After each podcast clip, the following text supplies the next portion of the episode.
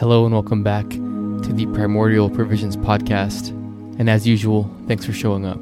Today I'd like to discuss a generous response to one of the previous episodes.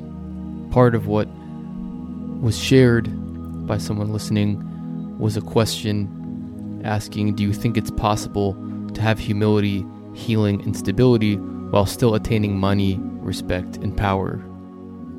I would personally say I do not believe that those aspects are mutually exclusive in any way. I think they can very possibly overlap, with the more important point being where our focus is. If money, power, respect, etc., happen to fall into our laps, no problem, but they shouldn't be what we are focused on or attached to. They are not within the realm of our agency. Control over them isn't ours, so why focus on them? What is meant for us will come, what isn't meant for us will never come. The important thing, I think, is not to be distracted from what is within the realm of our agency, healing from our trauma, dropping our ego for humility, and gaining emotional stability over instability in the process.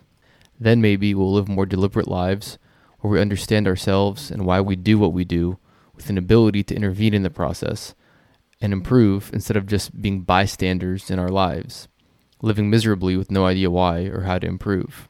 That is what I believe at a high level, but applying it to one's life is highly specific and dependent on their unique situation.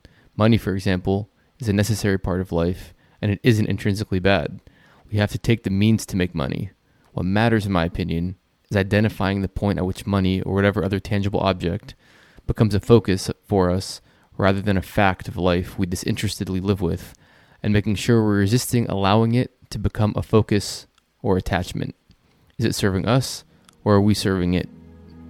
Those are just some quick thoughts on, again, someone's generous feedback. And I do encourage anyone who may have some of their own to please email me at ali, A-L-I, at primordialprovisions.com. It's really uplifting to me, and I appreciate thinking about the concepts that I'm sitting here bloviating about in a more real way with real people. Thanks for your time as always. This will be the last episode for some time, but I hope to be back soon. Peace.